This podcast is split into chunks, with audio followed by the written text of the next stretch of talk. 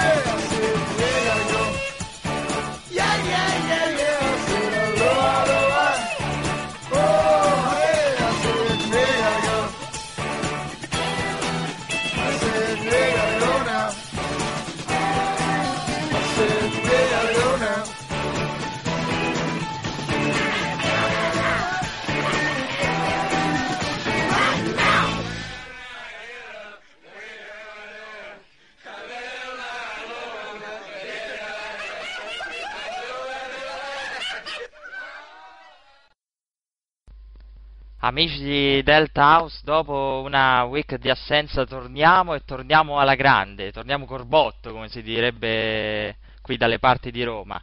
Eh, per farlo ho qui con me Andrea Cern Cornaglia, quest'oggi in veste di analista, benvenuto Cern. Ciao Emilio, un saluto a tutti e grazie per essere sulle frequenze di Delta House.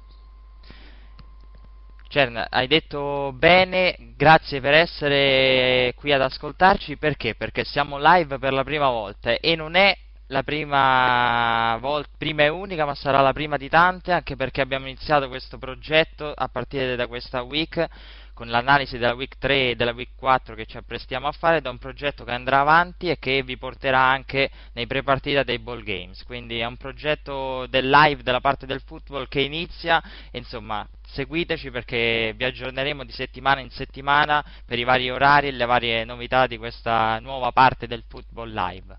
Tra l'altro la parte del football rimane comunque integrata alla puntata canonica, avremo Federico Vedovelli, Domenico De Guz, Guaragna, quindi parleremo di draft e altro. Abbiamo anche una copertura del draft, quindi copertura parallela oltre all'analisi della week. Cern, eh, nel frattempo, durante questo periodo di assenza di Delta House sono successe molte cose. C'era una squadra imbattuta, una squadra che prima avevamo visto all'inizio numero uno, poi è scesa e adesso è, è scesa ancora di più perché è successo qualcosa di importante nella Week 3. Esattamente, stiamo parlando di USC che ha perso nella, nella Week 3, ha subito una, un upset anche piuttosto pesante, non in termini di risultati ma in termini di gioco e comunque di, di prestazione mentale da Stanford, una sconfitta per 21-14 che è derivata da tutta una serie di fattori che comunque hanno portato all'upset. Un Barkley non è, non è stato performante come al solito, i suoi ricevitori hanno comunque faticato per, per trovare un'intesa con lui. Uh, Barkley è finito con, con, due intercetti tra le varie cose, comunque con una quantità di incompleti molto alta, chiaro sintomo che per quanto riguarda quel giorno il, il, gioco sui passaggi non c'era, un gioco di corse che comunque è stato praticamente nullo perché ha chiuso con eh, mi pare un, un 60 yards totali è, stato, è stata una partita brutta. C'è da dire che comunque Stanford scusate, aveva preparato molto bene la partita, comunque un, un, approccio difensivo alla gara, comunque un approccio molto concentrato, anche aiutato da alcune individualità in difesa che hanno, hanno fatto abbastanza il bello e il cattivo tempo. È stato un game planning molto tempo, attento quello di Stanford, che comunque ha forzato gli errori di Barkley. Comunque Barkley non ha sbagliato, diciamo, solamente per colpa sua, ma anche perché comunque è stato portato a fare questi errori. Barchi che con eh, questa prestazione deludente e io aggiungerei anche con una prestazione altrettanto deludente che comunque è culminata in una vittoria come vedremo più tardi per 27 a 9 contro Cal nella V4 compromette e non di poco le sue chance uh, per l'Iceman Trophy. Nel senso che comunque ha dimostrato che uh, per arrivare alla vittoria di questo trofeo e in, per uno step successivo essere efficace anche in NFL anche in serie di draft i miglioramenti devono ancora essere piuttosto ampi. Dunque, hai analizzato la sfida che ha visto la vittoria di Stanford per 21 a 14 contro USC a livello statistico, sottolineo insomma quello che hai detto, le statistiche lo dimostrano, Matt Berkeley ha chiuso con un 20 su 41, quindi al di sotto del 50% come percentuale di passaggi completati, 254 yards che sono poche per lui, soprattutto 0 touchdown e 2 intercetti, quindi Matt Berkeley veramente è crollato, come è crollato a livello statistico tra i ricevitori anche Woods, limitato a sostanzialmente 4 catch per 38 yards, quindi veramente è calato anche l'attacco, l'unico che si salva forse è lì che ha chiuso con 8 ricezioni per 100 yards. Comunque andiamo a dare un'occhiata ai risultati della week 3, oltre all'upset eh, di Stanford su USC per quanto riguarda le squadre al vertice non ci sono stati problemi. Alabama ha massacrato Arkansas 52 a 0. Louisiana State ha vinto 63 a 14 la propria partita, come ha vinto anche 63 a 14 con lo stesso identico risultato Oregon contro Tennessee Tech. Florida State ha battuto Wake Forest 52 a 0, la numero 7 Georgia ha battuto Florida 56 a 20, poi c'è stato il successo di South Carolina, che, di cui andremo a parlare per 49 a 6 contro UAB, poi c'è stato il successo di West Virginia, tra l'altro West Virginia guidata da uno dei weekly leader eh, di questa settimana, Gino Smith, poi ne andremo a parlare anche dopo.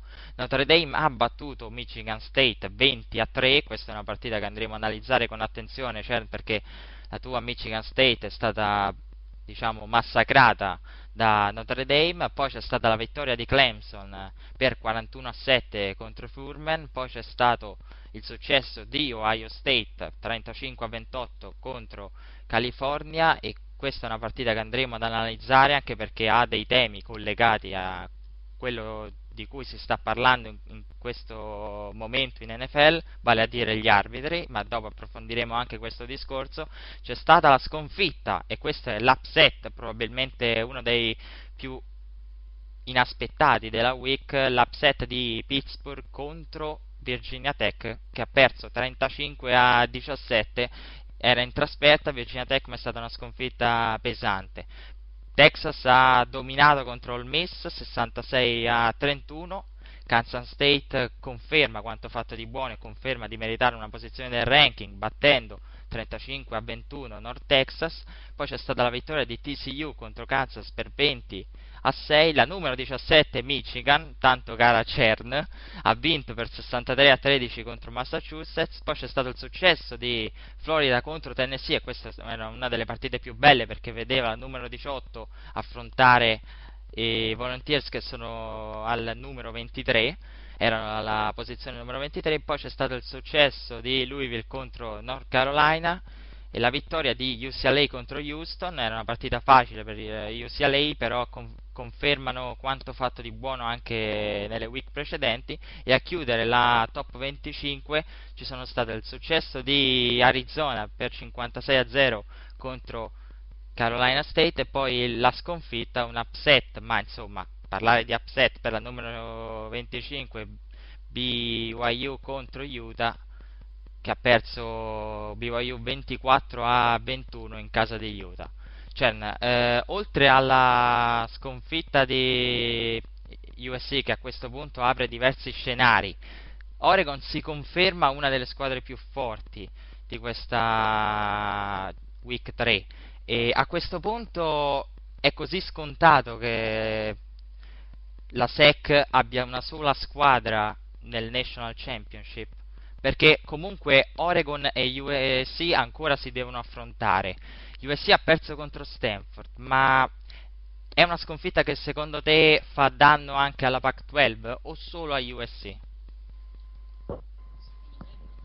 Secondo me il raggio di azione della sconfitta di USC è abbastanza limitato al, alla, alla, squadra stessa, in quanto secondo me Oregon comunque si trova un avversario in meno, comunque pretendente finale a fine stagione per, per la sfida alla, probabilmente Alabama, quindi secondo me è una sconfitta che, che più che essere dannosa può essere molto utile ai fini generali, comunque in un'ottica di fine stagione per, per Oregon quello che mi, mi di sottolineare comunque sulle cose che hai detto tu è uh, ancora una volta la sconfitta di Virginia Tech contro una Pittsburgh che veniva da due sconfitte, il record di Pittsburgh era 0-2, una sconfitta per 31-17 contro Youngstown State quindi, State, quindi parliamo addirittura di un uh, college di, F, di, FCS e una sconfitta piuttosto netta 34-10 contro Cincinnati e più che l'upset della settimana direi che proprio è l'upset per eccellenza eh, per quanto riguarda tutto quello che è successo da inizio stagione ad ora. Per quanto invece riguarda Michigan State, eh, tu hai, detto bene, una sconfitta senza attenuanti contro Notre Dame. Se si voleva una prova che gli Spartan eh, non sono pronti per certi palcoscenici, eh, da un certo punto di vista sì, eh, i critici sono stati serviti, ma allo stesso tempo non ci si aspettava nulla di diverso, se vogliamo.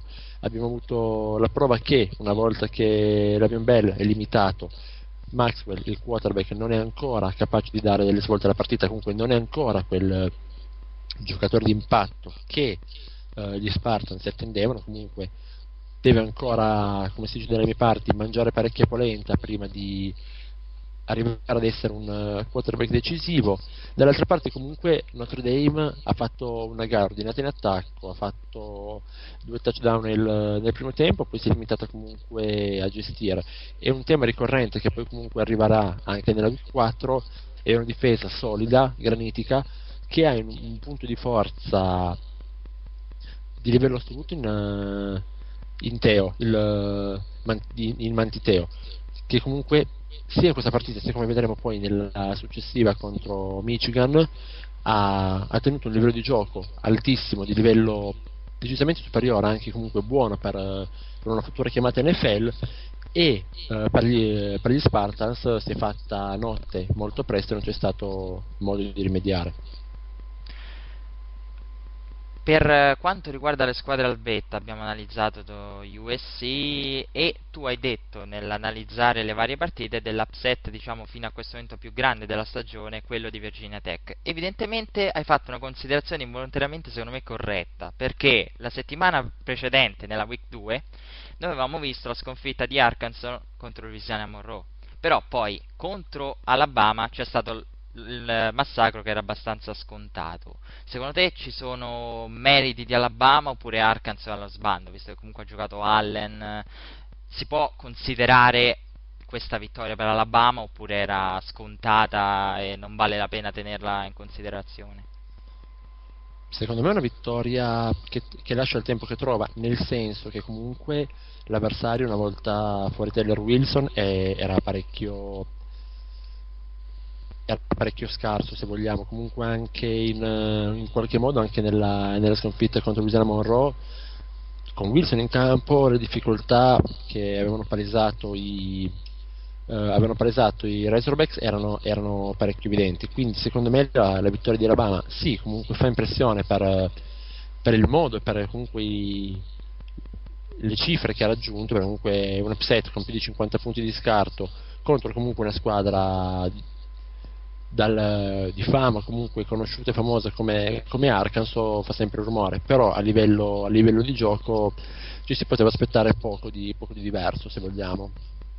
Sì, assolutamente, anche perché poi Alabama ha dimostrato di avere la cattiveria di avere fame e ha continuato ad attaccare anche quando era avanti, ecco, quindi non ha risparmiato Arkansas. Però per quanto riguarda sempre le squadre nella top 10 e sorprende ancora nella top 10 eh, West Virginia, ma sorprende sempre di meno perché c'è stata l'ennesima vittoria. Gino Smith a questo punto approfitta della partita fallimentare di Berkeley contro Stanford per diventare il candidato numero uno all'Iceman. Eh, Cerne? Candidato numero uno non lo so, sicuramente è uno dei, dei maggiori pretendenti e assolutamente in modo, in modo legittimo nel senso che comunque anche in questa partita ha tirato fuori, ha tirato fuori delle, una prestazione di livello, di livello, assoluto. Adesso sto, per, sto recuperando esattamente i, le statistiche, comunque ha chiuso con 34 eh, su 39 con 5 TD e 411 yards, quindi con una media anche notevole di 10,5 yards per passaggio. È una squadra West Virginia che senza dubbio delle potenzialità di livello assoluto in, eh, in, termini offensivi. Comunque anche la prestazione di Stephen Bailey, il wide receiver che ha chiuso con 173 eh, yards e 3 TD, è notevole. Comunque da, da tutte le parti si dice che comunque West Virginia a livello offensivo teme pochi rivali. Forse possiamo metterci Oregon e Florida State sullo stesso piano. Quello che preoccupa di più, se vogliamo, è la e la difesa, perché comunque leggendo anche le, gli score, anche nella partita contro James Madison, comunque concesso 12 punti, 34 ne ha concessi addirittura a Marcia nella, nella prima partita, che comunque è una squadra della Conference USA di dubbio livello, e ne ha concessi, e ne ha concessi anche 21 a, a Maryland nell'ultima giornata. Quindi è una, dife- è una, squadra che comunque i punti li, fa, li mette a referto, però già a partire dalla prossima partita, com- quando si scontrerà con Baylor e a seguire contro Texas Tech, contro Texas e poi ancora a seguire contro Texas Tech, Kansas State, TCU, comunque avversari di livello decisamente superiore eh, rispetto a quanto trovato fin qua, si avranno delle risposte sicuramente più, più indicative sul valore reale di, dei Mountaineers. Un altro attacco che sembrava impressionare all'inizio stagione è quello di Louisiana State, però poi nella week numero 4 ha faticato, ma questo insomma è un argomento che affronteremo. Fatto sta che nella week 3 ha, vinto per 63 a 14. Tornando però a un uh, discorso più ampio, adesso non, uh, che ha un po' meno a che fare con uh, proprio la prestazione in campo dei giocatori, ma purtroppo è doveroso perché questo è il momento NFL, questo è il momento del football. Nella partita tra Ohio State e California vinta da Ohio State per 35 a 28 c'è stato un altro errore arbitrale, questa volta clamoroso perché dopo un review è stato negato un catch clamoroso, direi, sulla sideline di sinistra a California in uno dei drive decisivi. Veramente un errore che è soltanto uno dei tanti che vediamo in eh, questo momento tra NCAA e NFL. Cioè è una malattia che si sta diffondendo anche nel college. Beh, possiamo sintetizzarla con uh, il detto se Atene piange, Sparta non ride, nel senso comunque in NFL abbiamo una problematica seria che comunque sta producendo dei danni anche notevoli per uh, un circuito che fa gir- girare miliardi di dollari e vedere delle partite decise dagli incompetenti chiaramente non, non fa onore al, alla fama che si è costruita la, la NFL nel corso degli anni. Uh, la NCAA comunque aveva sempre trovato, era sempre stato tra virgolette un'isola felice in qualche modo, perché comunque a livello, anche a livello arbitrale comunque si era mantenuto sempre un un livello di, di decoro molto buono. Chiaro, un errore può capitare, sicuramente l'importante è che non, è che non succeda più. Sì, assolutamente, anche perché oltre all'errore arbitrale c'è comunque il discorso e lo affrontavo con eh, Peyton Manning 18 durante la diretta di, la lunghissima diretta di Any Given Sunday di questa settimana, c'è ormai la volontà quasi sia in NFL che in NCAA di allungare il più possibile le partite. Tra l'altro il regolamento del college, ricordiamolo, prevede che il cronometro eh, debba fermarsi una volta che avanzano le catene, dunque una volta guadagnato il primo down si ferma il cronometro, dunque comunque di suo l'NCAA in quanto regolamento ha partite più lunghe. Però eh, c'è questa volontà di allungare troppo, non si rischia di esasperare troppo lo spettatore, di forzare quasi questo spettacolo a farlo diventare più lungo possibile, partite NFL che iniziano e finiscono dopo a metà del turno successivo quasi. In NCAA, partite che durano all'infinito, non si rischia di esagerare. C'è il rischio ed è un rischio assolutamente reale, nel senso che comunque eh, forzare così il, il, gioco, forzare così i tempi di gioco può anche portare comunque ad avere un maggior numero di replay e comunque ad andare a trovare le, eh, a fare le pulci ai, agli arbitri e al loro operato anche in maniera eccessiva, comunque avendo più tempo, avendo più possibilità di vedere replay uno dopo l'altro, comunque dobbiamo dire che il college football in epoca televisiva è anche questo, c'è il rischio che comunque vengano sviscerate assolutamente in modo totale, nei minimi dettagli, le chiamate arbitrali, comunque ogni giocata può essere rivista più e più volte a diverse angolazioni e comunque può anche essere difficile per gli arbitri andare a, a decidere in, in, pochissimi decimi di secondo quello che accade ad una velocità folle, come ad esempio un'azione di, di NFL o di NCAA. È un discorso particolare che comunque va, andrà approfondito, comunque ci dovranno essere delle analisi anche su questo. Diciamo che per ora secondo me l'NCAA è ancora a livelli molto migliori a livello di arbitri, a livello di quanto si veda al piano di sopra. Sì, sì, assolutamente. Per quanto riguarda quello che dicevi a proposito dell'allungare delle inquadrature, c'è stata anche la famosa polemica. Io mi sono schierato apertamente contro le TV delle conference, ma il destino è sempre di più diritti televisivi, battaglia. Quindi, insomma, questo ormai è il college ci sono i pro e ci sono i contro e i contro purtroppo sono che ormai il college è seguito ed è anche una fonte di guadagno per pubblicità e televisioni, ecco, quindi purtroppo c'è questo aspetto negativo, l'aspetto positivo è che si diffonde, l'aspetto negativo è purtroppo quell'altro. Comunque, per quanto riguarda la week 3 abbiamo analizzato i temi principali, l'ultima domanda che ti faccio è a questo punto si crea uno scenario particolare. Per quanto riguarda il National Championship, vedi ancora chi vedi in questo momento? Perché la sconfitta, tu hai detto che la sconfitta di USC non pesa la Pac-12, quindi sostanzialmente ti schieri con Oregon al National Championship? Oppure è la week che ha confermato la superiorità della SEC e che ha aperto a questo punto la possibilità di un nuovo Alabama-Louisiana State? Secondo me la, la Week 3 è stata una, una settimana interlocutoria che comunque ha visto la caduta di una, di una importante rappresentante della, della Pac-12, però allo stesso modo ha iniziato a costruire una, una tendenza che eh, potremmo analizzare meglio a quando parleremo della Wiki 4, cioè avere tre conference che possono ambire ad un posto nel National Championship, ma è un discorso che io amplierei e approfondirei tra pochi minuti quando andremo a parlare della Wiki 4. Se mi permetti un ultimo appunto su quanto detto prima sulla faccenda delle televisioni, eh, come uscirà fuori tra pochi minuti, io sono appena rientrato da un viaggio in Florida e ho avuto modo di leggere sul su un'edizione di USA Today dedicata allo sport una, un interessantissimo articolo dedicato proprio a questo.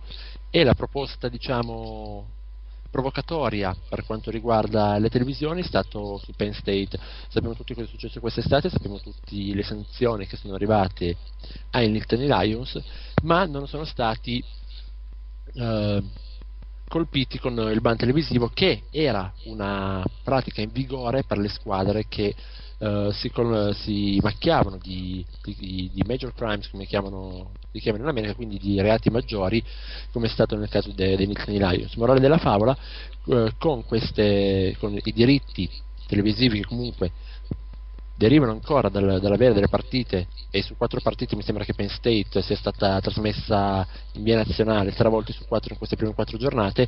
Chiaramente ci sono dei, degli incassi televisivi comunque ci sono anche degli sponsor che comunque continuano a, a sostenere l'università di Penn State quindi eh, anche lì magari un, un ban televisivo anche in termini di, di soldi proprio fisicamente avrebbe colpito più duramente uh, Penn State, anche perché comunque da quanto, da quanto si, è, si vinceva da questo articolo il, il, economico, il, danno economico a Penn State sarà, uh, sarà recuperabile in una sola stagione, quindi è stato colpito solo un anno di progetto di football a livello economico a Penn State. Sicuramente se invece fosse stato dato il ban televisivo, le stagioni, da un calcolo fatto da, dall'analista che ha scritto questo articolo, sarebbero state almeno due, due e mezza da pensare. Sì, assolutamente, anche perché noi parliamo di, di reti TV americani, ma poi li vediamo anche noi in Italia. Leggevo sul forum polemiche, ma come mai ogni volta tra- trasmettono Penn State? Perché ESPN America fa come, come, le pare? Perché sostanzialmente il discorso è quello. Noi eh, in Europa abbiamo quella come fonte principale, ufficiale, in esclusiva del college football e fanno veramente un po' come, come vogliono. Ecco. Penn State l'abbiamo vista più volte, eh, capita frequentemente recentemente di sentire critiche al eh, palinsesto televisivo di ESPN America. Comunque, siamo alla fine di questa analisi della Week 3, torneremo dopo la pausa musicale con la Week 4. Abbiamo come canzoni eh, dei Thunderstruck degli SDC e da oggi volevo diciamo, introdurre una pausa musicale legata al college football perché abbiamo una canzone di Mike McGuire che si chiama Tidal Wave de- dedicata ad Alabama. Dunque visto che è stata la week del dominio di, Al- de- di Alabama avremo questa pausa musicale de- dedicata ai Crimson Tide. Al ritorno dalla pausa week 4 non andate via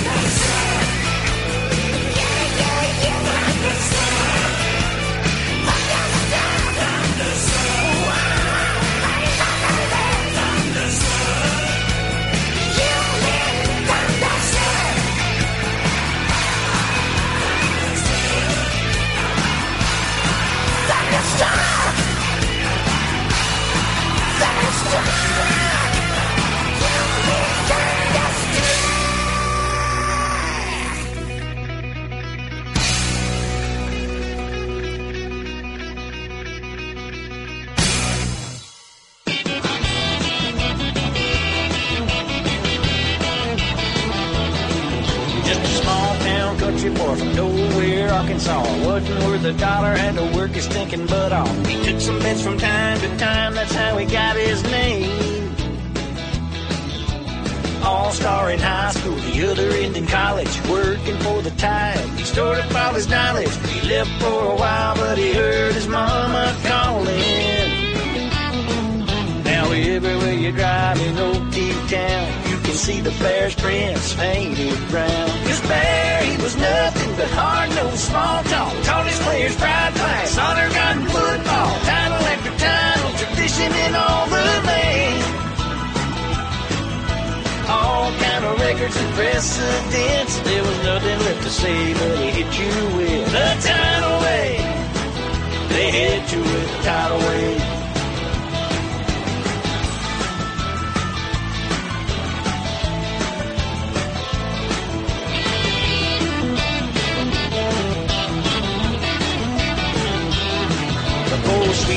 Alabama plays at Bryant Denny. The Bear starts growling, I ain't nothing but a winner. Just before the crowd starts yelling, roll tide, roll.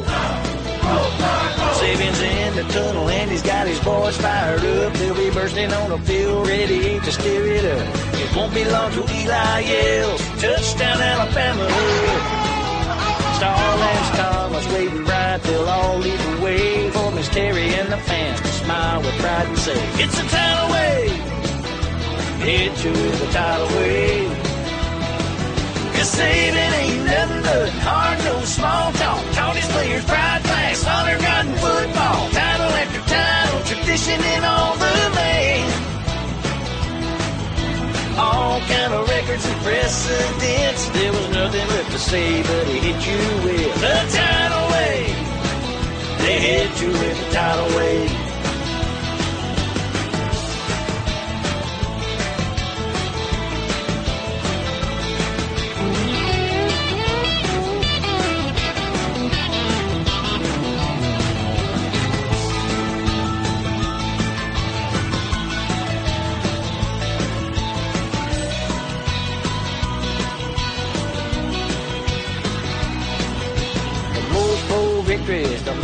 National titles, the most bowl appearances, the most southeastern titles, the most in win seasons, most in wins in a row starts.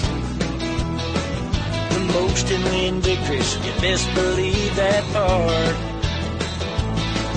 Cause Bama ain't nothing but hard nosed small talk. Teach our players pride class, honor God and football. Title after title, tradition in all the land records and precedents. There was nothing left to say, but he hit you with a tidal wave. They hit you with a tidal wave. Hit you with a tidal wave. Hit you with a tidal wave.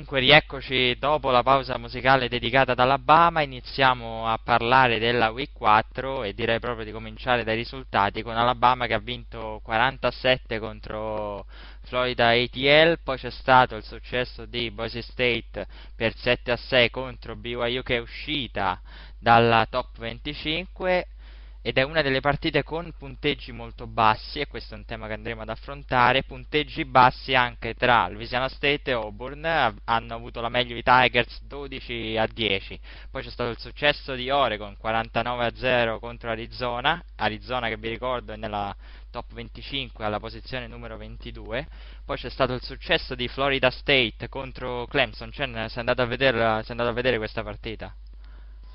Non sono andato a vederla, l'ho vista al ristorante mentre mangiavamo cena con dei clienti, interessante parlare con loro e vedere la partita dietro di loro. Era una partita che comunque in Florida era molto sentita, a Jacksonville c'è anche un campus di Florida State se non erro, o almeno penso di aver visto un'uscita dell'autostrada che indicava il college di Florida State che comunque è basato a Tallahassee. È una vittoria che comunque lancia in un modo deciso i i Seminoles verso, verso secondo me traguardi molto importanti. E mi spiego comunque uh, Florida State ha dimostrato di saper gestire una partita ad altissimo punteggio. Sapevamo che sarebbe finita così e questo è, è fuori di ogni dubbio. Si sapeva che comunque sarebbe stata una partita combattuta che Clemson sia una squadra di, di buon livello, buonissimo livello, capace di segnare in qualsiasi modo ed in qualsiasi momento dall'altra parte però ho trovato una Florida State che è stata più brava, sia per quanto riguarda i passaggi con eh, AJ Manuel che comunque è un quarterback eh, completo, assolutamente completo, sia per quanto riguarda il gioco su passaggi che riguarda, sia per quanto riguarda il gioco su corse, è una vittoria che comunque aveva anche chiaramente delle implicazioni per la corsa alla ACC, comunque eh, Florida State sappiamo che riuscirà ad arrivare al championship della ACC e comunque è una vittoria che comunque la, la proietta ancora più in alto di quanto, di quanto già fosse, non, non, per, non al proprio livello di posizione nel ranking, ma comunque c'è una c'è un'assoluta qualità da parte dei Seminoles che secondo me può sfociare, può sfociare a fine anno in una, in una partecipazione anche al, anche il, al National Bowl, anche perché comunque a partire da, da, da ora in avanti comunque non ci saranno più impegni impegnativi, o almeno di livello quasi fuori portata per quanto riguarda i Seminoles, perché comunque le ultime due sfide che avrà di importante sarà contro Virginia Tech e sarà contro Florida all'ultima giornata, quindi sensazioni molto positive per, per i Seminoles. Quindi vedi la ACC come terza conference, terza potenza dopo la SEC e la Pac-12? Inizio a vederla così perché comunque sia Florida State che uh, Clemson hanno dimostrato di essere delle, delle squadre di, di veramente ottimo, ottimo livello per quanto riguarda i giocatori hai parlato di Manuel, eh, io leggevo in questi giorni vari pareri, molti lo danno tra i possibili Iceman, ecco un altro candidato, è secondo te un candidato che può concretamente arrivare a vincere l'Iceman Trophy oppure calerà? Ecco, quello è il dubbio che ho personalmente. Beh, guarda, ora come ora le sue prestazioni sono di, di livello. Comunque deciso perché al momento Manuel può vantare 8 touchdown e un intercetto. Sta giocando con un, un rating di 180.2 completa il 73.4 dei passaggi ha già messo insieme 905 yards in 4 partite quindi stiamo parlando di numeri non indifferenti in più sa correre, sa correre piuttosto bene. Comunque ha una media per portata di 7,8 yards comunque è già alla soglia delle 200 dopo dopo queste, dopo queste poche partite. Chiaramente ci sono due cose da dire. Da un punto, da, prima o poi qualche prestazione brutta gli capiterà. Comunque sta tenendo una costanza di rendimento dettata anche, oltre alla partita con Clemson, da un calendario che fino a qui aveva offerto veramente poche difficoltà. Fra Murray State, Savannah State e Wake Forest non c'erano stati avversari di livello con Clemson è arrivata una conferma rispetto a quanto ci aspettava da lui. Al momento è uno dei, dei miei personali top 5 uh, eh, deve comunque riuscire a confermarsi ma io sono convinto che abbia tutte le qualità per farlo in un, in un futuro.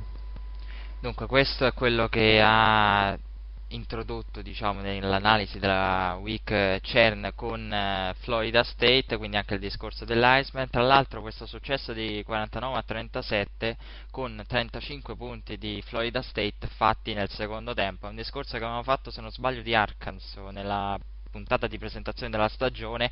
Ecco, Florida State anche qui non era partita bene, però poi eh, ha fatto una gran partita nel secondo tempo, 35 punti dei 49 sono venuti nella seconda mezz'ora di gioco. Proseguendo la lista dei risultati, abbiamo la vittoria di Georgia contro Vanderbilt, il successo di Kansas State contro Oklahoma per 24 a 19 e questo è un altro bel upset. Poi abbiamo la vittoria di South Carolina contro Missouri per 31 a 10 e questa è una partita di cui andremo a parlare perché la tanto criticata da noi di Delta House eh, South Carolina riesce comunque a vincere contro Missouri che non è una squadra così scarsa. Poi c'è stato il successo di West Virginia contro Maryland che tu avevi introdotto nell'analisi della week precedente dove comunque West Virginia subisce 21 punti ma ne fa 31. Ecco, l'aspetto della difesa l'abbiamo trattato nella week precedente. Poi c'è stato il successo che sicuramente ti ha fatto piacere di Notre Dame contro Michigan, limitata a 6 punti. La formazione guidata da Robinson.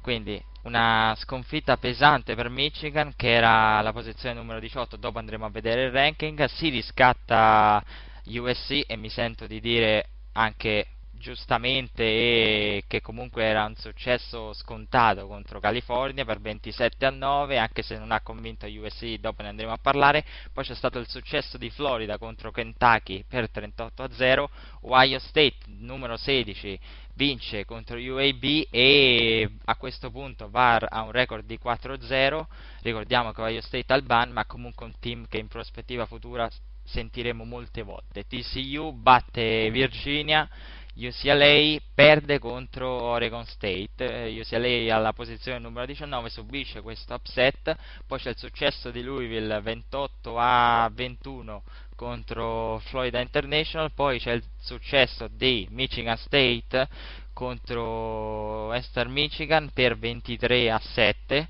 e poi abbiamo la vittoria di Mississippi State contro South Alabama e il successo per 73 a 7 di Nebraska eh, abbiamo visto tra le diverse partite un risultato a sorpresa in particolare, oltre a quello di UCLA, quello di Oklahoma, che i Sooners non fossero una squadra con molte certezze, l'avevamo detto anche in sede di presentazione, però contro Kansas State hanno perso. Kansas State eh, ha meriti oppure ci sono troppi demeriti di Oklahoma?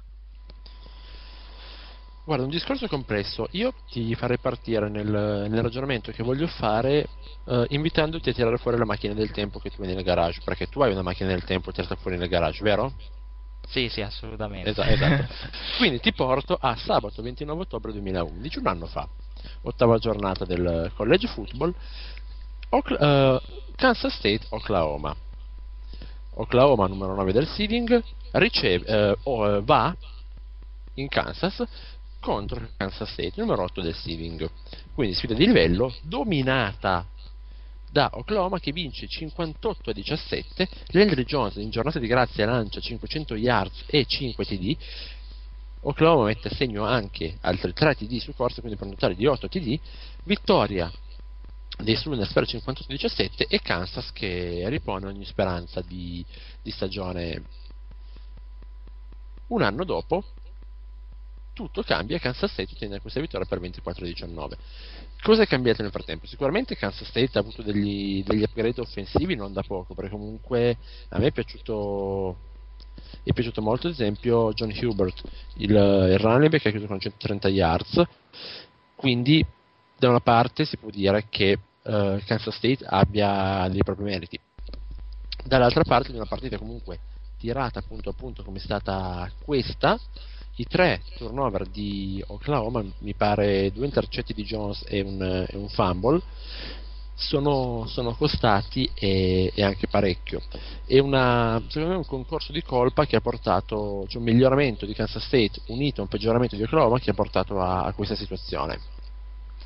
Hai detto insomma che abbiamo la macchina del tempo, noi di Delta House abbiamo la memoria lunga, non come i quarterback, come diceva sabato, domenica, scusate, Any Given Sunday Peyton che diceva, faceva questo discorso riferito ai quarterback, noi invece ci ricordiamo tutto e giustamente ci ha riportato della partita dell'anno scorso e da supporter di Oklahoma mi auguro che ci sia una sorta di tendenza inversa. Ecco, l'anno scorso hanno perso, hanno vinto contro Kansas State e poi hanno fatto pessime prestazioni e chissà magari che questa sconfitta non possa portare fortuna ai Sooners.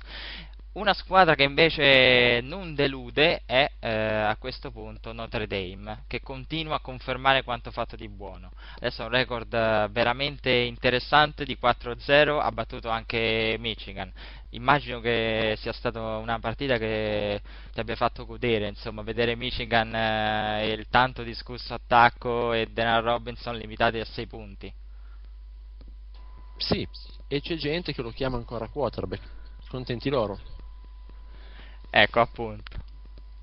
No, vabbè, eh, teniamoci sulla parte, sulla parte del serio della, della, della, cosa perché è stata una partita assolutamente orribile. Poco da dire, sia da parte sia Michigan che Notre Dame hanno giocato una partita pessima, condita da diversi turnover. Ad esempio, vabbè, Robinson, 4 intercetti e un fumble. Si unisce all'intercetto di Smith, comunque fanno 6 turnover Golson che nel primo tempo, eh, anzi neanche nella totalità del primo tempo, riesce a realizzare due intercetti. Sembrava, almeno per, per quanto riguarda il, il, primo tempo, una gara a chi, le, a chi la volesse perdere.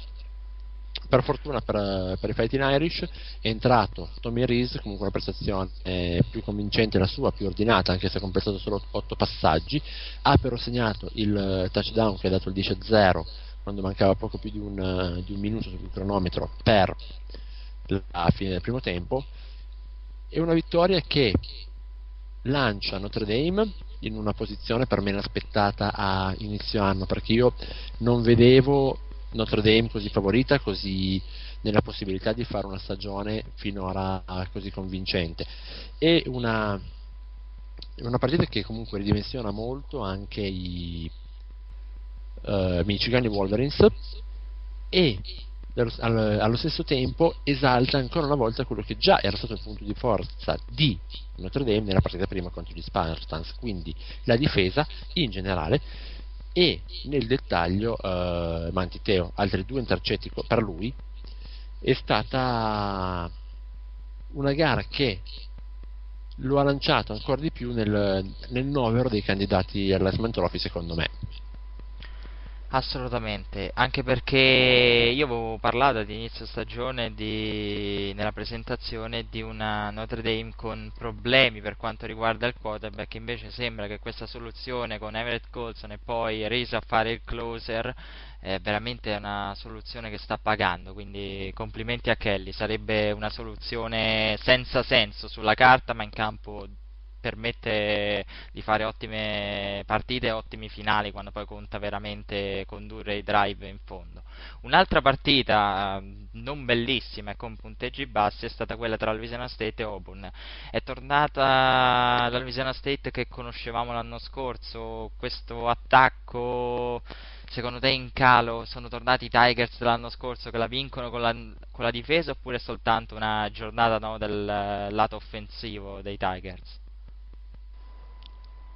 Non so cosa dirti. Fino adesso le prestazioni di Louisiana State erano state molto convincenti, comunque vittorie contro avversari diciamo anche modesti, comunque sempre nette, di almeno, di almeno 30 punti di scarto, forse il, la vittoria tra virgolette peggiore era stata quella 41-14 contro North Texas alla prima, si sono trovati contro una squadra di Auburn che arrivava dalla sconfitta contro mi sembra con, arriva dalla sconfitta no, dalla vittoria in overtime contro Louisiana Monroe ma da un inizio di stagione non molto convincente. Una, una sconfitta con Clemson e una sconfitta piuttosto netta contro Mississippi State. Quindi ci si aspettava che Louisiana State eh, potesse dominare e anche facilmente la partita Uh, Auburn però è riuscita a creare un gameplay difensivo molto ben organizzato, molto, molto solido, dif- cioè per certi punti di vista è stata una partita alla Louisiana State, quindi concentrati difensivamente sapendo che comunque l'attacco non offriva delle garanzie e comunque in un certo modo si è anche visto. Louisiana State si è trovata in difficoltà fin da subito, anche comunque in qualche modo grazie al, cioè, grazie alla conferma che Mettenberger non è ancora totalmente pronto per quanto riguarda il, il top assoluto del, del, panorama nazionale del college football quindi cosa, cosa, si può cosa si può vedere da questa vittoria? Sicuramente per, per l'SU si, uh, si prende il risultato e quindi non si discute un 4-0 dubbio, dubbio che lascia dei dubbi, un risultato dubbioso che però li porta a 4-0.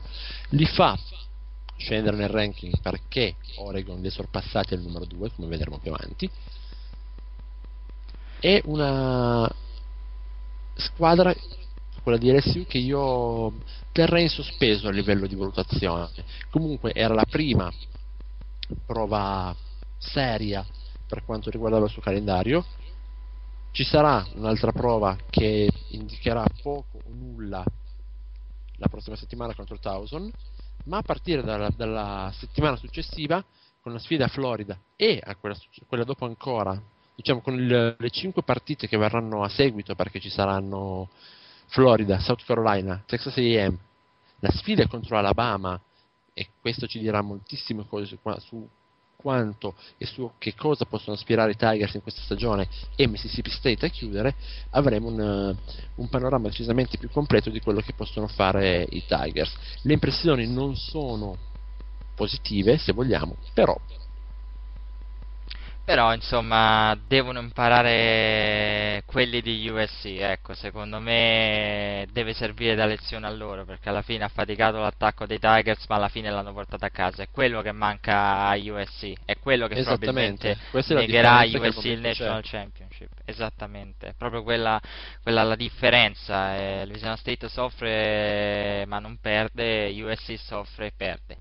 USC che comunque ce l'ha fatta contro California, sempre però per quanto riguarda Louisiana State hai detto del calendario futuro e dovranno affrontare tra qualche week South Carolina. South Carolina che a noi di Delta House non piaceva più di tanto, escluso Federico Vedovelli, che però può essere contento perché South Carolina ha battuto 31 a 10 Missouri. È secondo te una sconfitta quella di Missouri che li ridimensiona oppure South Carolina ha quello che merita? Dobbiamo dare a South Carolina quel che è di South Carolina oppure è Missouri che ha delle responsabilità e ha disputato una partita al di sotto delle proprie possibilità?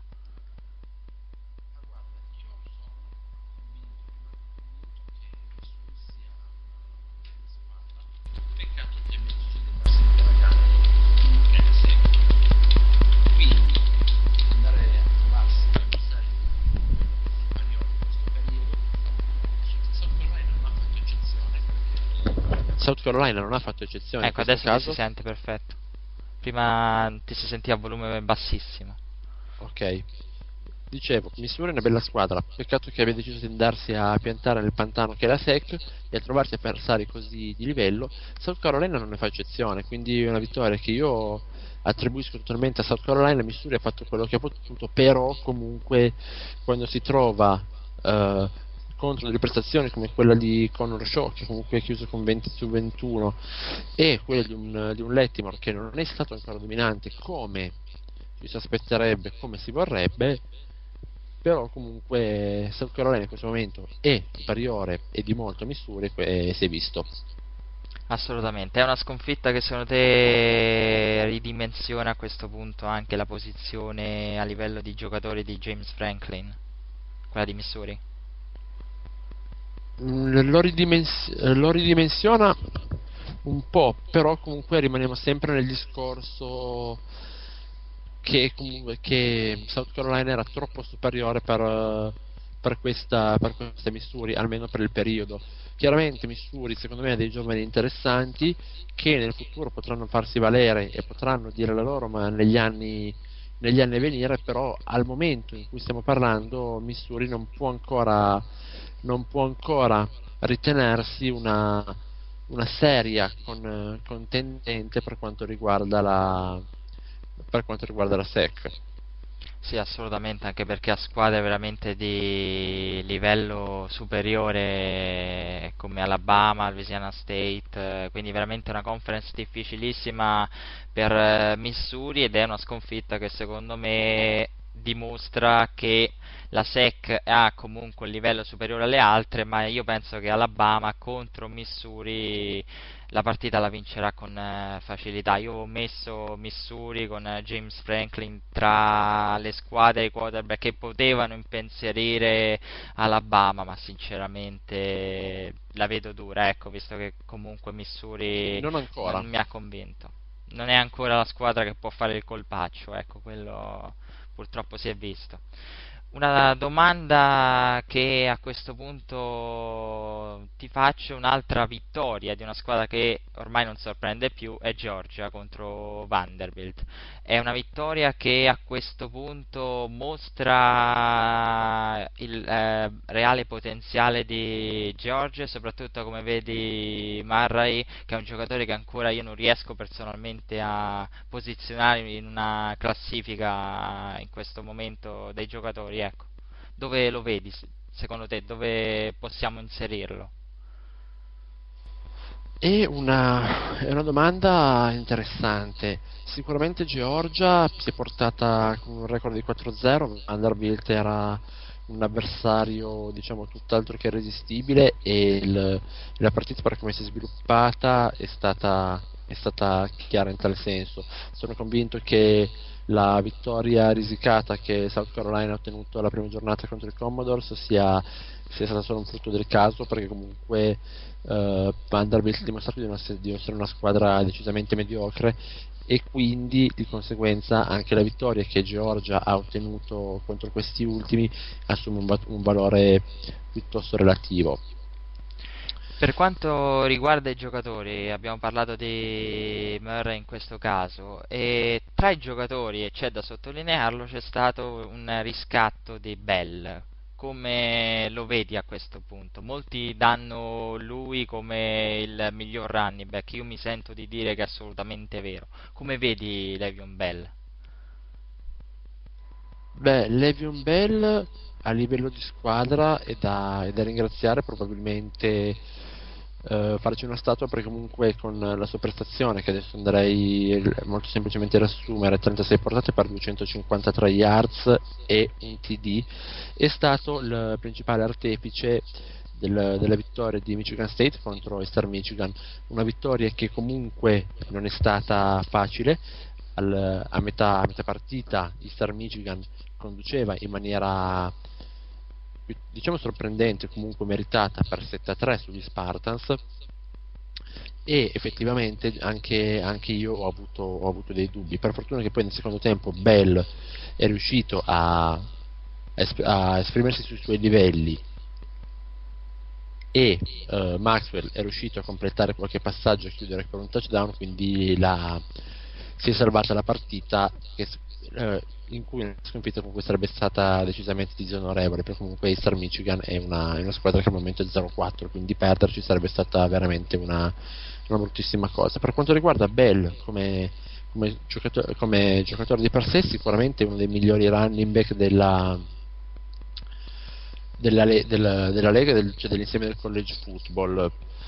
Quello che eh, al momento diciamo, personalmente mi preoccupa e che comunque non riesce, cioè è forte con i deboli deboli con i forti, nel senso che comunque finché gli avversari sono stati di livello relativo, quindi parlo di Eastern Michigan, parlo di Boise State per fare due esempi, cioè le, due, le due prestazioni più dominanti che ha, che ha, messo in campo questa stagione si è comportato bene. Quando l'avversario invece è stato Notre Dame, il, la prestazione è scesa comunque con una difesa più organizzata, più preparata a fermare un, un giocatore come, come Bell, le, le, cose sono peggiorate. È un, è un giocatore di sicuro livello che però deve imparare in qualche modo ad essere decisivo quando la partita è decisiva e da, da, questo punto di vista sarà molto interessante analizzare la prestazione di Bell contro Ohio State in questo, in questo prossimo sabato. Per quanto riguarda invece il ranking eh, e le varie variazioni, c'è stata la conferma dell'altra tua squadra, Boise State, che battendo 7 a 6 BYU conferma di meritare in questo momento una posizione nella top 25. Come vedi Boise State? Secondo te può rimanere in top 25 e è destinata a scendere? Può rimanerci, sicuramente non può fare non può fare nulla di più che aspirare a una posizione che può andare al massimo alla 20.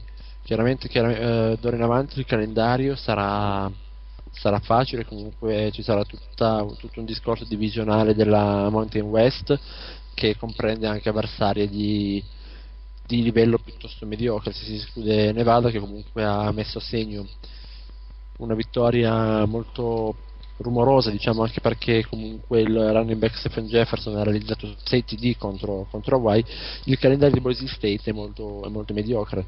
Nell'ultima avversaria diciamo, di livello che era Brigham Young, BYU, affrontata nell'ultima settimana, lo scorso giovedì, si sono visti, si sono palesati tutti i limiti che i Broncos al momento offrono, quindi assolutamente un attacco nullo, non dico uh, avanti, che, vada, che vada avanti a marcia ridotta, ma dico proprio nullo perché un vittoria 7 a 6 i 7 punti realizzati da Boise State sono stati un, un pick 6 della difesa, un, incer- un, un intercetto di, del, di, di, Atkinson che ha portato il, il punteggio su 7-0. Quando mancavano 3 minuti alla fine del quarto quarto, BYU è riuscita a realizzare un TD ed ha inspiegabilmente tentato una conversione da due punti che non è andata a segno, quindi ed è stata la cosa principale di una sconfitta per 7 a 6. Da lì in avanti eh, è preoccupante vedere come in Audo non si siano preoccupati di prepararsi alla partenza di Moore e in, in egual, se non superiore misura, quella di Austin e Kyle Pettis. Uh, Southwick per quanto riguarda la sostituzione di, di, di, Moore non è ancora assolutamente un, un, quarterback pronto per il top 25 ma a questo punto direi che non è assolutamente un quarterback pronto anche per una top 50 top 60 squadra. La difesa ha, ha forzato tre intercetti ha forzato due fumble ed è stata l'unica non dico la maggiore ma dico l'unica artefice di questa vittoria abbiamo parlato di una squadra che ha confermato di in questo momento meritare la top 25, una squadra che invece esce dalla top 25 è UCLA con l'upset probabilmente uno degli upset di giornata contro Oregon State. Personalmente io penso che UCLA avesse trovato un momento d'oro e che ovviamente poi sarebbe scesa. Eh, secondo te è una casualità, è un incidente di percorso oppure UCLA non ha tutto questo grande team che invece molti vedono? Ma il discorso secondo me è complesso, bisogna dire assolutamente che Oregon State ha meritato la vittoria, ha meritato il, il, il fatto, ha meritato questo upset principalmente per, eh, cioè sì, per la prestazione di Sean Manning, il quarterback, ma senza dubbio anche per demerito delle, delle secondarie di UCLA che ha concesso nel, nel, primo tempo, prima un touchdown da 75 yards e poi un touchdown da 42 yards. Uh, quindi uh, anche la difesa di UCLA ha, ha colpe. Uh, cosa si può dire di, dei Bruins? Si può dire che il, um, il, momento era d'oro, comunque avevano ottenuto tre vittorie importanti e che al momento, dopo la week 3, il, la posizione nel ranking era probabilmente meritata. Forse è, stata, è stato sollevato un, un polverone, un, è stata sollevata una, un'attenzione sulle loro prestazioni che non era ancora meritata, se vogliamo e che quindi ha creato anche un'attesa eccessiva per quanto riguarda i Bruins che comunque sono, sono ancora comunque una squadra fondamentalmente giovane comunque guidata da, da Andrei comunque anche, anche Franklin. Sono giocatori che non sono ancora nel, nella piena maturità mi pare che sia che possa definirsi quello di un anno, di un anno da senior perché Handley è, è un freshman, quindi già lì è un'indicazione. Franklin è un senior, però non, non ha mai trovato questa, questa continuità di, di, di, quello che sta facendo in, in, questa stagione, quindi vanno secondo me lasciati lavorare con, con calma e, e valutati con, con attenzione nelle, nelle, giornate, nelle, giornate, prossime. Ci sono alcuni avversari di, di buon livello, quindi perché affronteranno California, Utah, Arizona State, Arizona prima di finire con USC e Stanford.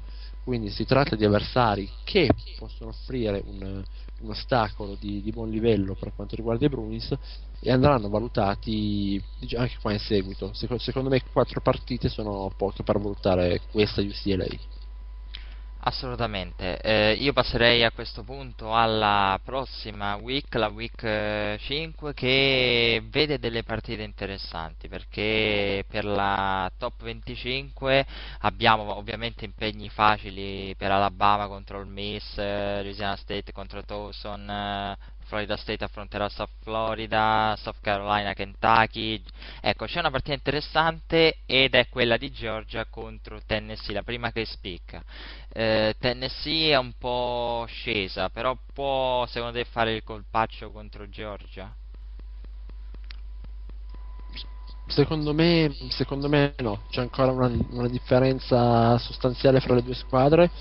Comunque Tennessee ha perso contro una buona ma non eccelsa squadra di Florida e anche nella successiva contro Akron non, eh, non, è stata non è stata così convincente. Di contro Georgia sembra lanciata e secondo me è una partita in cui, in cui non ci sarà l'upset nonostante io, io lo speri in quanto i volunteers mi stanno decisamente simpatici sì, sono d'accordo con te anche perché Tennessee è più una squadra che può essere pericolosa se affrontata in Tennessee, a Nashville. Invece in trasferta contro Georgia la, la vedo una partita dura anch'io.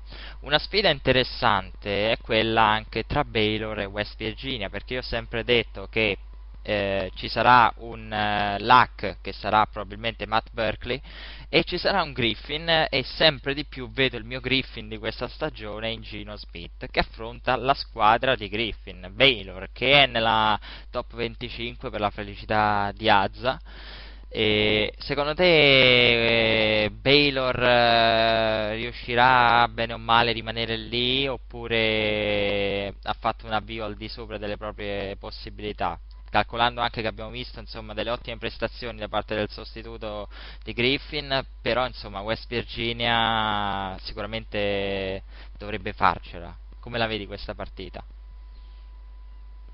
Ma è una partita, diciamo, interessante perché comunque Baylor nelle tre partite finora giocate ha messo, ha messo su delle prestazioni di, di buon livello, comunque non è mai scesa sotto i 47 punti segnati, anche se allo stesso, punto, allo stesso tempo non è mai scesa sotto i 23 punti subiti. Uh, Florence, il quarterback, sta, sta, lavorando molto bene, comunque ha uno stile di gioco non dico uguale, però simile a quello, quello di Griffin, quindi passa, è un buon passatore, è già 11 titoli di stagione, ha già superato le 1000 yard in tre partite e corre a già 21 portate per 160 yards, quindi un, un giocatore anche lui um, poliedrico e pronto a, a, maneggiare diversi stili di gioco. Di contro, Virginia è una squadra che, uh, nel, che ha poco bisogno di presentazioni, comunque anche nelle, fino alla, alla settimana scorsa ha dimostrato il suo valore. Quello che io prevedo è una vittoria di West Virginia perché non ci saranno, non ci saranno secondo me, problemi eccessivi per la vittoria su Baylor. Sicuramente sarà una, una partita ad altissimo punteggio. Sì, sono d'accordo anche perché West Virginia sembra essere eh, l'attacco del momento. Una partita però da evidenziare come upset alert, eh, anche se la vedo veramente dura, è quella tra Texas e Oklahoma State. Oklahoma State alterna prestazioni buone a prestazioni cattive, Texas sembra aver trovato una propria organizzazione interna, risolto il problema quarterback. È così scontata la vittoria di Texas oppure sei d'accordo con me nel mettere questa partita come una delle possibili sorprese, un possibile upset alert? eh, Lo mettereste qui, ecco? Io lo metterei perché i Longhorns finora hanno solamente giocato delle partite facili, vinte, dominate comunque contro avversari di livello, di livello basso. È la prima prova, prima la, pre- la prima prova seria per, per quanto riguarda Texas e per quanto riguarda molti dei suoi giocatori. Quindi secondo me è una partita che bisogna seguire con attenzione. Oklahoma State è una macchina da punti, ha dimostrato in queste prime partite di, di poter segnare come, come vuole quando vuole, sicuramente una difesa che non, che non regge, però se per caso anche la D di Oklahoma State azzeccasse la giornata, Texas potrebbe avere dei seri problemi. Una partita che invece non metterei come upset alert, ma metto diretto come upset eh, sicuro, è quella tra Ohio State e Michigan State, perché secondo me in questo momento insomma si può definire upset perché il ranking eh, dice che Ohio State al numero 14 e Michigan State eh, al numero 20, ma per me Michigan State eh, toglierà questo record da imbattuta di Ohio State e sarà la prima sconfitta alla guida di Ohio State per Urban Meyer. Non so se sei d'accordo, è un upset solo a livello di ranking, ma poi come valori Michigan State ha qualcosa in più rispetto a Ohio State. Non fraintendere quello che sto per dire perché comunque non voglio che sia, tra virgolette, preso per, cioè per, eh, per autogufarmi, però io non vedo Michigan State così favorita, nel senso che comunque anche nell'ultima prova contro l'Eastern Michigan gli Spartans hanno palesato enormi difficoltà, come ho detto in sede di analisi della partita, e solamente la, e solamente la, la buona vena di Lavion Bell è riuscita a salvarci da una sconfitta che poteva essere brutta ed è, ed è- ed è- ed è stata decisamente rischiata. Quindi o Michigan State ritrova, o se vogliamo trova, il gioco aereo che non ha ancora dimostrato in questa stagione, o è possibile che Ohio State, concentrandosi solamente sulla difesa sulle corse, possa fermare l'Avion Bell e quindi abbia delle serie possibilità di vincere la partita. Sì, diciamo che tu non vuoi gufare Michigan come io, diciamo, non voglio gufare Ohio State, che è una squadra che a me piace, ma che sinceramente vedo ancora limitata. Ecco, per me deve ancora maturare, però finito il ban sarà veramente un bel team.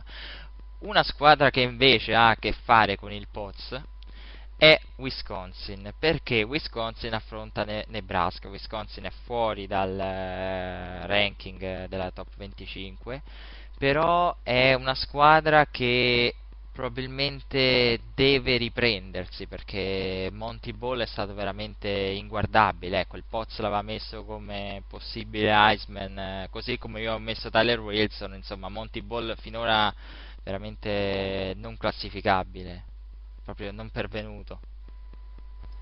Sì, viaggia con almeno una ventina di portate per, per partita, però non è quel giocatore d'impatto che avevamo, che avevamo pronosticato, che avevamo atteso. Sicuramente contro il Nebraska la partita sarà dura perché in questo momento eh, Nebraska, quindi i Cornhuskers sono, sono ben lanciati, hanno dopo la, vitto- la sconfitta contro il UCLA hanno saputo riprendersi anche in, in un'ottima maniera.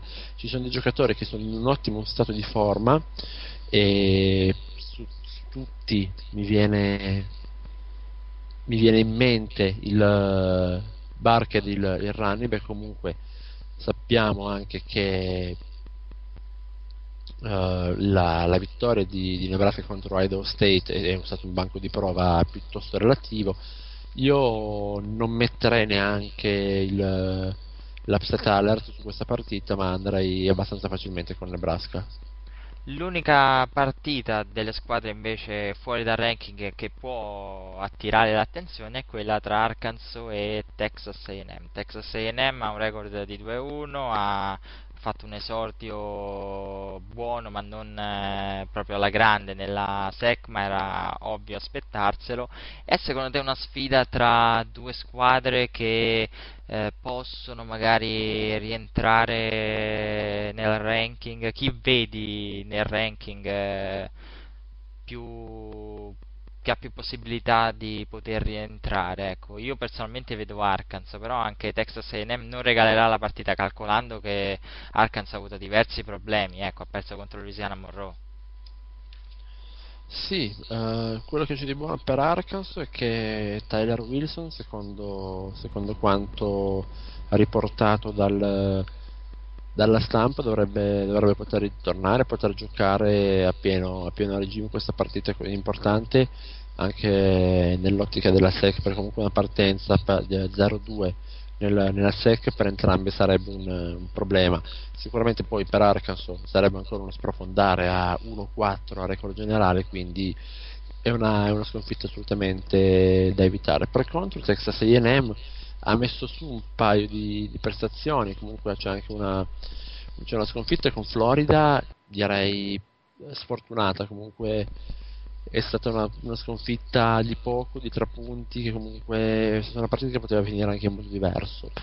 Uh, sono venuti dopo due vittorie convincenti, io vedo favoriti, favoriti gli Aggies.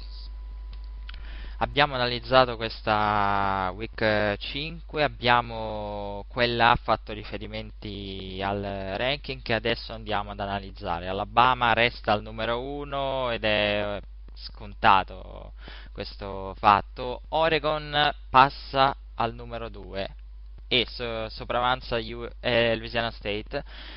Secondo te è un ranking momentaneo? I Tigers sono destinati a superare Oregon? Oppure a questo punto Alabama, Oregon eh, potrebbero veramente rappresentare le rispettive conference eh, sempre che il National Championship lo vogliano fare tra due squadre di conference diverse. Secondo te ecco, è meritato quel secondo posto di Oregon o è solo momentaneo? Guarda, secondo me il, secondo posto di Oregon è assolutamente meritato. Comunque è una partita di cui non abbiamo parlato, però hanno, hanno messo, in, messo, uno shutout ai danni di Arizona che ai tempi era ancora anche il numero 22 del ranking, quindi era una squadra da tenere in considerazione, definita 49-0 per i Ducks. Quindi stiamo parlando di una squadra centrata, molto decisa e molto con, con, molto potenziale. Secondo me il ranking at rispecchia molto le, le, forze in campo, con, Aleba, con Alabama, eh, Sacrosanta prima, e a seguire questo gruppo di tre che comprende Oregon, LSU e Florida State, quindi eh, Pac-12, SEC e ACC. Queste secondo me sono le quattro squadre da cui uscirà il, il, il nome delle sfidanti di Alabama per il National Championship. Il discorso LSU è particolare perché eh, al momento è in terza posizione, secondo me, secondo me, meritatamente, e in qualche modo meriterebbe anche, per quanto visto eh, in queste quattro partite della stagione, di stare dietro anche a Florida State. Il punto è che comunque eh, LSU di qui avanti affronterà ancora uh, quattro squadre nel, nella top 25. Se vogliamo rimanere solo alle prime 12, uh, eh, alle prime, iniziamo anche solo alle prime 10, affronterà ancora sia South Carolina che Alabama. Sicuramente se andrà a perdere una di queste due abbandonerà posizione di gloria. Dunque, secondo te, insomma, rispecchia attualmente al ranking i reali valori e nel, diciamo, descrivere quello che secondo te era il ranking ideale, il ranking dei valori, hai sostanzialmente fatto riferimento involontariamente al ranking di ESPN, perché ESPN mette a tutti gli effetti Florida State davanti ai Tigers. Ecco, questo è da tenere presente, a livello di power ranking sono avanti quelli di Florida State. Per quanto riguarda questo ranking, eh, tu hai affrontato il discorso del National Championship, non hai minimamente considerato USC, quindi ormai la dai per andata USC, saltata definitivamente. Ma guarda, io ti dico di sì, per un discorso anche piuttosto semplice. Uh, comunque ciò che aspetta i Trojans di qui a fine stagione è, è molto relativo. Uh, a parte la partita con Oregon, non ci sono. Uh, USC non andrà a affrontare nessuna squadra che potrà permettere loro di fare quello step up in, uh, nel, nel, ranking. Cioè sì, potrà salire magari di una, di una, posizione due per volta, magari vincendo con Utah, ora sono alla 11, saliranno alla 10, però non, non, non vedo come, se non attraverso una vittoria contro Oregon, che io tra l'altro vedo molto improbabile perché comunque Oregon in questo momento mi sembra assolutamente superiore a USC non vedo assolutamente il modo per, per i Troyers di, di, risalire la classifica in questo momento sì, o se si sarà ad una una moria ad una serie di sconfitte delle squadre che stanno sopra di loro, se no la vedo dura. Anche perché poi USC ha nel finale Notre Dame, che in questo momento è tutto tranne una squadra facile da battere, ecco, quello è anche da considerare. Comunque, questo è il ranking, abbiamo analizzato le partite, non resta altro che attendere e guardare quello che sarà la Week 5. Eh, per quanto riguarda la nuova organizzazione di Delta House, avremo la prossima settimana un live, quindi rimanete da, dalle parti del forum perché bene o male lì saprete le, le date e gli orari. E per quanto riguarda invece Delta House eh, canonico vi posso anticipare che avremo la top 5 eh, mock eh, draft del 2013 di Federico Vedovelli e dopo avremo nella puntata successiva canonica puntata numero 43 eh, avremo Domenico Guaragna De Guz che ci parlerà in modo molto approfondito del suo giocatore preferito del college, vale a dire Gino, Gino Smith. Quindi avremo l'analisi della week e in parallelo anche un uh, avvicinamento al draft. Ecco. Quindi ringrazio ovviamente Andrea Cercornaglia eh, per la sua straordinaria analisi, grazie mille Cern. Lo sai, è sempre un piacere, ringrazio molto te, ringrazio gli eventuali ascoltatori che ci hanno seguito in diretta, non c'è stata traccia di loro, ma vabbè, sapevamo che l'ora e il giorno erano improbi per chiunque, ci ascolteranno in podcast, in podcast almeno spero. Assolutamente, dunque ci vediamo e ci sentiamo anzi via radio, ci sentirete via radio tutti quanti la prossima settimana e buon football a tutti. Un saluto da Emilio Sirio Ratti.